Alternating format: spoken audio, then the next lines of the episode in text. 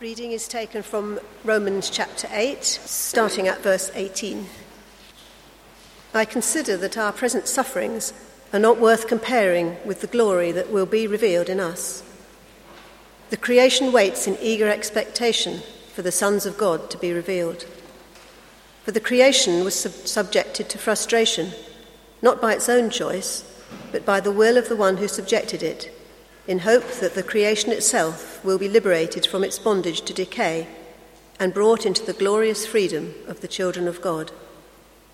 We know that the whole creation has been groaning as in the pains of childbirth right up to the present time.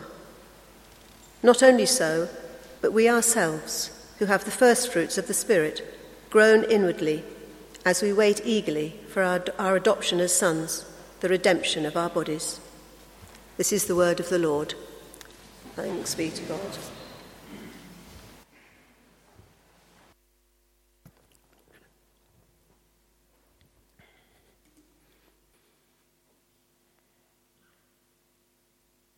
Heavenly Father, I thank you for your word, which is living and active and speaks to us today. Thank you that every time we open it together, we hear from you and we learn more of who you are and your character.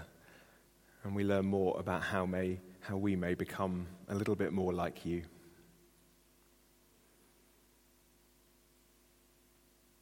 Pray that this evening, as we look at this passage together, your Spirit will be speaking to all our hearts. May my words be your words, and may your Spirit be taking root within each and every one of us. May we leave this place transformed and having encountered you afresh.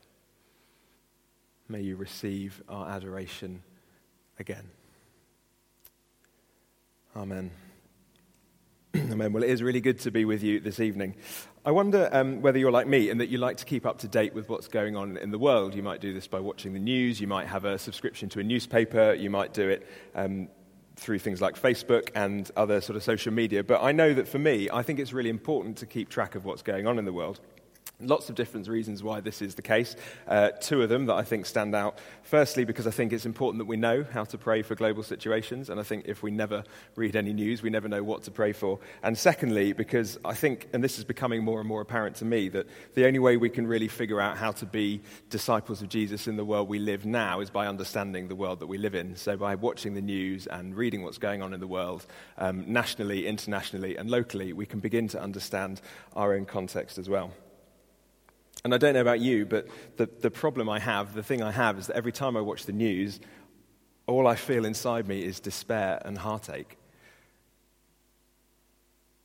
All I think when I sit and watch the news at 10 o'clock every evening is just grief. Grief is deep within me at political tensions at an international level or a national level, at stories of famine and of drought, abuse, racism, to pick a few, all of which have likely been in the news in one form or another in the last week alone. And so, amidst that grief and anger that I feel every time I tune into the news, I'm often left finding myself asking this question Where on earth do we find hope? Where on earth, when we look at this world, broken and beautiful but falling apart at the seams, where do we find hope? And I ask that question now at the start of my talk because that's really the question that's going to underpin everything that follows. It's the question that kind of is the foundation for what we're going to look at tonight. If you've been with us um, over the last few weeks, you'll know we've been looking through Romans 8. Romans 8 is one of the high points in Paul's writing. Um, it's the kind of crescendo, in a sense, of the letter to the church in Rome. We've looked so far about what it means to live free of condemnation, what it looks like to live um, free of slavery from our sin, and what it looks like to live according to the Spirit.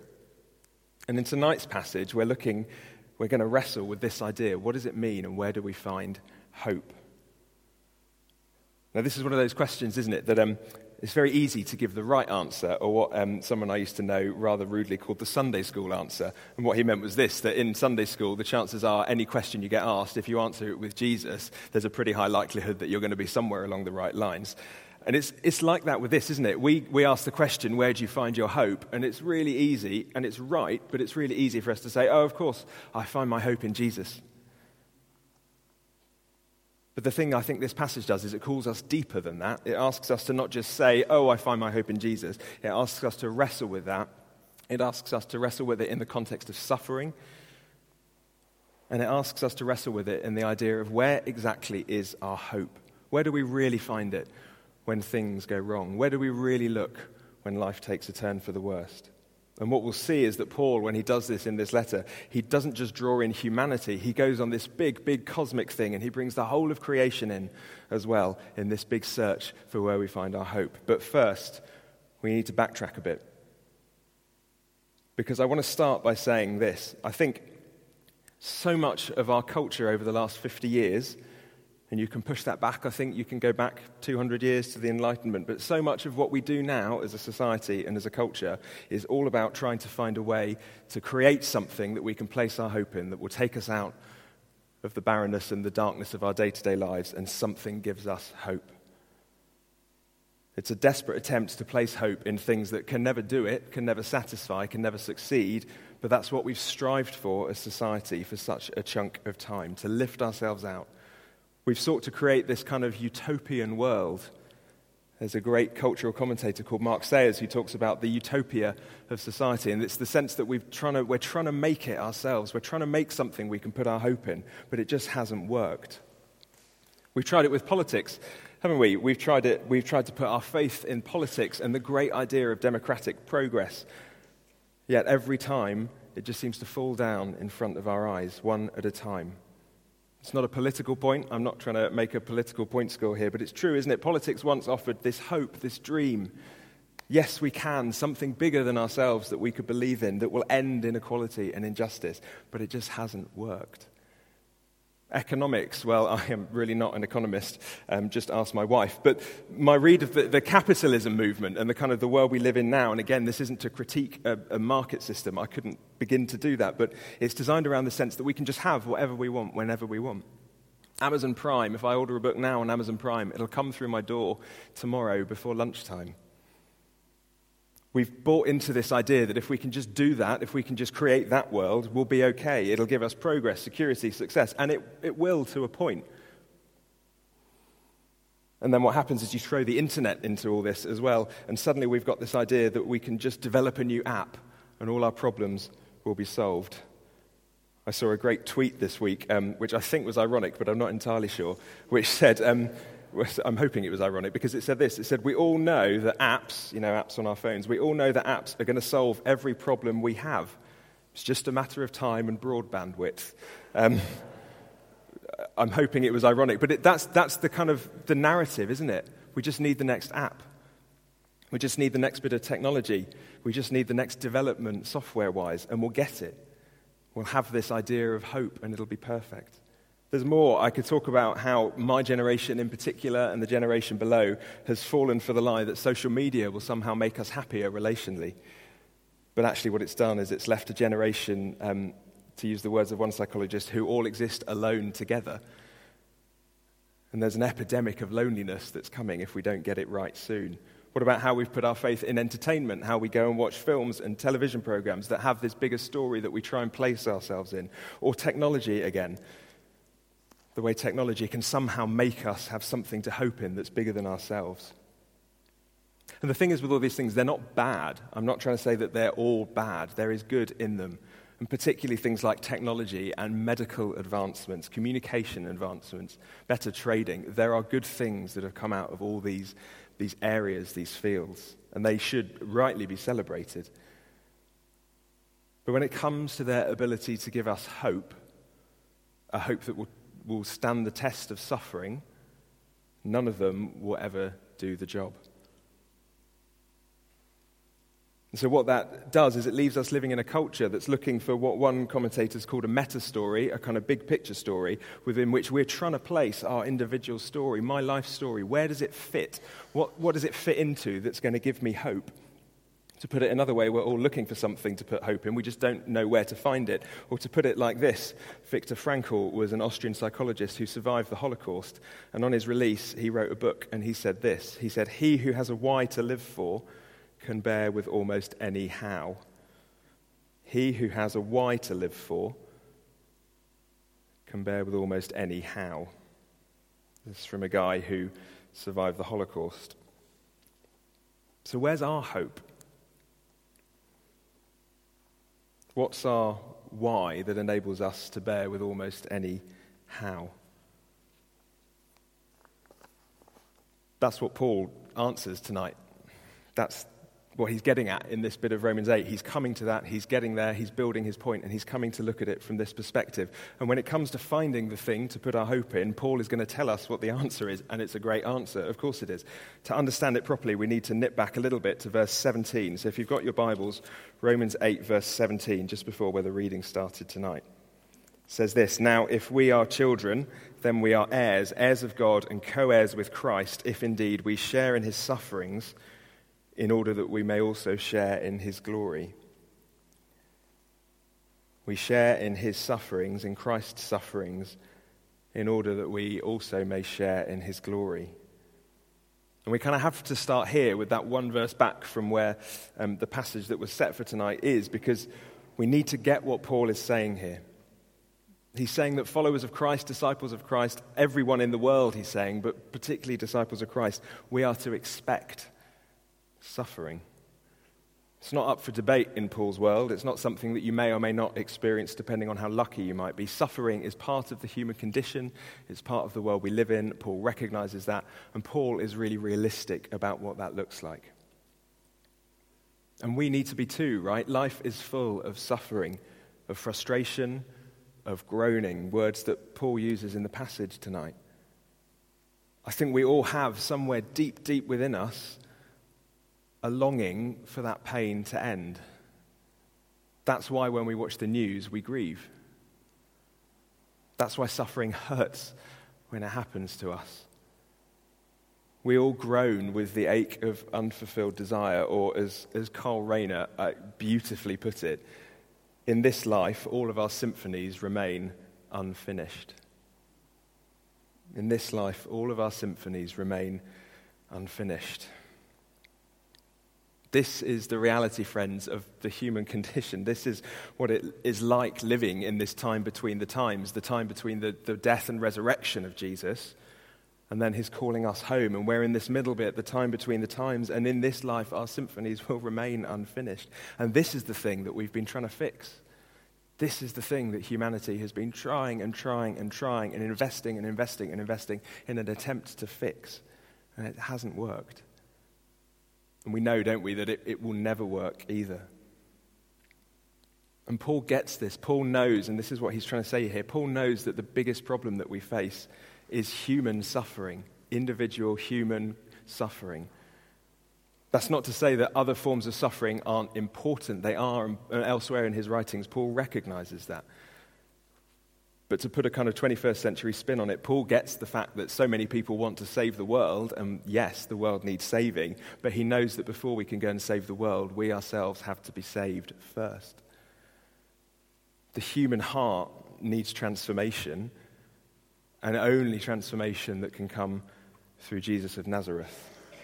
Paul gets this. It's happening here in 2018. It's happening 2,000 years ago. That's why he writes this in the letter to the church in Rome. And Paul's kind of posing this question Is it worth it? If suffering is inevitable, if we're going to suffer, if there's nothing we can do to avoid it, and if actually by becoming a disciple of Jesus we enter into his suffering, is it, is it really worth it? Can this really be where we find our hope? For Paul, it's a simple answer. It's 100% yes. Is it worth it? Yes. Look with me at verse 18 where he writes this I consider that our present sufferings, sufferings we encounter um, in life, I consider that our present sufferings are not worth comparing with the glory that will be revealed in us. They are not worth comparing with the glory that will be revealed in us. It doesn't get more comprehensive than that. Paul knows, he understands, he gets, and he's trying to tell us that if we can even begin to comprehend the tiniest bit about where, as followers of Jesus, we're going, where we're going to go in the future, and we'll get to that bit in a minute, if we can even begin to get our heads around that, around the glory that is to be revealed for those who are children of God, then the present pain and suffering that we encounter, it doesn't come anywhere close. Now, that might sound, and it can sound, very trite and very baseless. if we don't remind ourselves briefly of the suffering Paul himself went through in his life. So here's what he writes. I'm, you don't need to turn to it, but this is what he says in 2 Corinthians. So this is Paul's own account. Five times, he says, I've received at the hands of the Jews the 40 lashes less one. Three times I've been beaten with rods. Once I was stoned. Three times I've been shipwrecked. A night and a day I've been adrift at sea, on frequent journeys in danger from rivers, danger from robbers, danger from my own people, danger from the Gentiles, danger in the city, danger in the wilderness, danger at sea, danger from false brothers, in toil and in hardship, through many a sleepless night, in hunger and thirst, often without food, in cold and exposure. Paul doesn't write this um, to get likes on Facebook, to make himself look like a kind of tough guy Paul writes this because it's connected to the idea that he's talking about tonight. When Paul talks about our present suffering, he talks from his own experience. He has been there, and if we were to sit with him around the table, he would show us the scars of the 40 lashings less one. And yet, despite that, despite everything he lists in his life, despite all that suffering and pain, he's still able to say that the present suffering is not worth comparing to the future glory we have in Christ. It's important to note that what he's not doing is belittling suffering. He's not underestimating the power and the pain of suffering on earth. That is not what Paul is doing, and that is not what we should do. We recognize, don't we? We live in a broken and a fallen world. And as a consequence of that, we experience suffering. We have to name that and accept that and be realistic about that. For some of us, it's physical suffering. For others, it's mental or emotional. It might look like persecution. Uh, it might look like dreams that we know are of God but just haven't come to fulfillment. Suffering is a reality. We need to push back against it in prayer and recognize it as part of what it looks like to follow Jesus. And yet, Paul is still able to say with confidence and despite his suffering that our present sufferings are not worth comparing how is he able to do this? How is Paul able to look beyond this life to the life to come with such hope? And perhaps, more to the point for us, what is there in any of this that, that gives us comfort and hope? What is it that enables us to move on from saying, well, bully for you, Paul, that was great, but it doesn't work like that for me?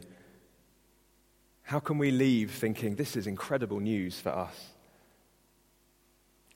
Paul is a, a, good writer, he's a good author, and he's been building up to this. And if you, um, I'd recommend if you've got an hour, a couple of hours, to, to read Romans through because you'll see he's building up to this point. We've kind of picked it up here in this moment, but what he's doing is building and building and building. And this is his crescendo point. And the whole of the letter to the church in Rome is kind of coming and building to this moment. And what he's saying is the high point of all of this, the high point, the thing that gives us hope, the thing that allows me to say all of this despite my suffering, the thing that I can look forward to more than anything else that will give me hope and security is resurrection. The hope for the world is the resurrection of Jesus Christ. It's the resurrection of Jesus Christ, and, and we'll see this in a second, it's the promised future resurrection for those who believe in him. Jump to um, verse 23 with me. Actually, I might start reading from verse 22. Romans 8:22. We know that the whole creation has been groaning as in the pains of childbirth right up to the present time. 23. Not only so, but we ourselves, who have the first fruits of the Spirit, groan inwardly as we wait eagerly. This is what we're doing. This, this is the kind of unfinished symphony thing. We wait eagerly for our adoption to sonship and the redemption of our bodies. The redemption of our bodies. That, that for Paul, this is resurrection language. We can read over it and skim over it and not quite get it, but this is resurrection language for Paul. And in this case, not the resurrection of Christ, but the resurrection that will one day happen to all of Jesus' followers. What he's saying is, we will be raised to glory from the dead by the same power that raised Jesus from the dead. That's the future glory Paul places his hope in. And it's bigger than just us. If you were listening to the reading, you'll have picked up because it's bigger than not just us, it's creation as well. This is the whole renewal of all creation the coming glory to be revealed in and through us is so stunning, so blindingly good and beautiful and of God that it will somehow envelop the whole of creation and glorify that along with us as well. It's difficult for us to get our heads around that, particularly because as a, a culture, we've split ourselves away from creation in a quite drastic way. We don't have the same understanding that Paul would have done. But what he's saying is just as we have that aching deep within us, that sense of an unfinished symphony deep within us, longing for the glory of God, creation has all of that as well. As he says in verse 20, creation has been subjected to frustration since the fall. The world around us, Paul says, is not as it should be. Things don't work like they were meant to work. Things aren't as beautiful as they were meant to be. I don't know if you've ever been to the Grand Canyon or seen the Northern Lights or uh, done one of those things that's kind of touted as the most incredible thing you can do on planet Earth. But just imagine for a moment that what Paul is saying is actually those things we see, those things we experience, they're just a tiny glimpse of what they actually were designed to be like. Creation is in bondage and in decay, Paul says. It's stuck in this cycle of, of death. Everything we know wears down and dies. That's, that's the reality of life, that's the suffering of life. Everything we know eventually wears down and dies. Life is brought into being in this world through the pain of childbirth. It ends with the pain of death. Creation is not working as it should be working. And yet, the last word is not death, the last word is resurrection. Verse 21 is a promise of fulfillment. It's a promise for creation and for us. It's a promise that will break those chains of death and decay that bind creation, and it will bring all of creation and it will bring us, Jesus' followers, into an incredible new glory. It'll be a world where instead of grief, we experience celebration, where instead of pain, we experience joy, instead of death, life, instead of despair, hope. The question, friends, of hope, where we find our hope, isn't a new one. It's not new for us. We've just found a new way to try and get round it. It's a question humanity has wrestled with since the beginning. Paul is wrestling with it here. He is urging the church in Rome and urging us today through this letter to look beyond those things that we've placed our hope in. They're not bad of themselves, but we can't place our hope in them. We're looking beyond those things and we're looking to hope in the one who can only offer true hope. Remember that um, Viktor Frankl quote he who has a why to live for can bear with almost any how. That's what Paul's trying to do. He's trying to give us the why to live for. The why is the resurrection of Jesus and the future of glory in our own resurrection that is to come. That's the why he gives us to live for. And he recognizes that that doesn't take away suffering, that doesn't mitigate suffering, that doesn't mean we just brush suffering off as something that happens and just, we should just get over it. He doesn't say that. But he does say that what's coming for us in the future, where we're headed, where we're going, is so much better. So much better. And in a world starved with hope, in a world where when we tune into the news every evening, we're met with grief and anger and despair, surely this is the best news we have to share. Because it's news that doesn't look to sweep the brokenness under the carpet. It doesn't look to just pretend it's going to be okay if we can get the right app do the right thing with our economy, get the right politicians. It recognizes that we can do good in those areas and we should do good. And as Christians, we should look to do better in those areas. But it also says, don't put your hope in them, put your hope in them, the one who is above and beyond all things. Because it's a hope that transcends all of this life. It's a hope that is eternal, leading us to glory beyond measure as we, Jesus' followers, are raised to life in Him. It's a hope that says one day things will be as they were intended to be it won't be a broken world anymore. It'll be a world working the way God intended it to. It'll be a world where we are raised with Christ, seeing how we were intended to live, walking alongside our Creator, delighting in His love for each and every one of us. The title on tonight's talk was um, Is There More Than This? The answer has to be absolutely, there is more than this. There is so much more than the pain and the brokenness of the world around us. There is more than the false hope that's offered by our culture. There is more than the frustrated creation we live in, bound by death and decay. There is hope in the life, death, and resurrection of Jesus of Nazareth. There is hope because, as Paul says, we eagerly wait for the redemption of our own bodies and of all creation. Friends, in Jesus, we find a hope that will never let us down, that will never succumb to death or decay, because as Peter says in his sermon in the book of Acts, it was impossible for death to hold him down. In Jesus, all of our symphonies become finished. All of our symphonies become finished into one beautiful, glorious piece of music, so beyond our understanding that it, it can only go to unite itself with the song of heaven that is being sung Holy, holy, holy is the Lord God Almighty. Jesus is where we find our hope. Jesus is where we look when the storms of life threaten to overwhelm us. Jesus is where we turn when we recognize creation is groaning in frustration and it is just not working properly, and it pains us to see that. We turn to Jesus of Nazareth. Why? Because of his death on the cross, he made a way and opened his arms of love upon the cross to open the gate of eternal glory. He is the anchor for our soul, he is the firm foundation, and he is secure. He is our hope. And that's what Paul is saying in this passage. Yes, suffering we don't delight in suffering. We push back against suffering. We pray for suffering. We grieve through suffering. But we hope in something greater.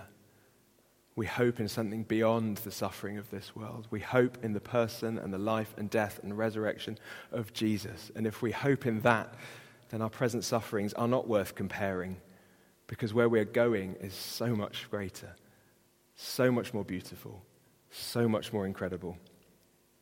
It really is the place where all the symphonies of our lives become finished, and they become finished in God the Father through the sacrifice of the Son and by the work of the Spirit. That's our hope. That's where we look. That's where we turn.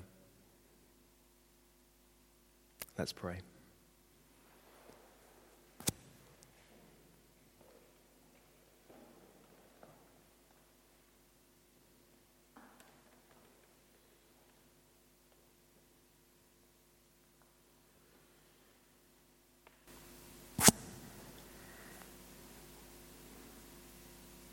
Father, we thank you from the depths of who we are for the hope that is given to us through the death and resurrection of Jesus.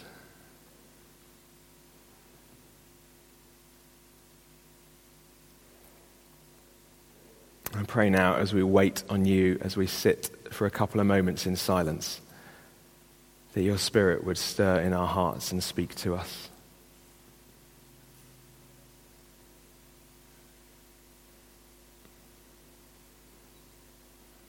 Pray that as we silently open ourselves up to you, take down the barriers and just let ourselves sit in your presence, you begin to whisper in our ear. You begin to speak to us. Words of hope, words of comfort.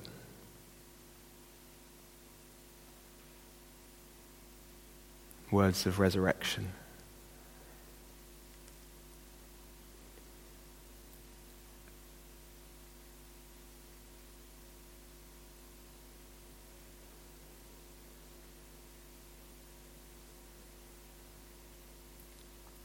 Maybe in the silence, you, you simply want to say to God, God, I put my hope in you. Maybe the first time you've done that, it may be the thousandth time you've done that. But it's a great place to start by saying, God, I put my hope not in anything but you.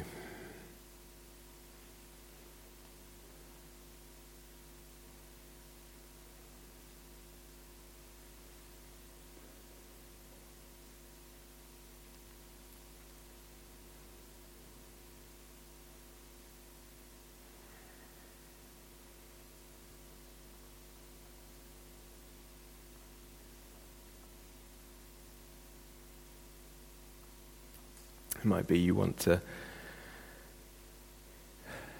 give to God those unfinished symphonies in your life. Those deep longings, those deep aches, frustrations, anger, hurt, suffering. You might want to just, in your head, visualize placing that at the foot of the cross.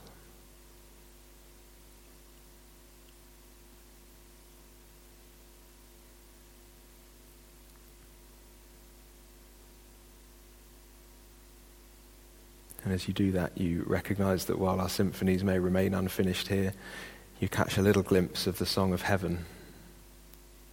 The perfect finished symphony, Holy, Holy, Holy is the Lord God Almighty.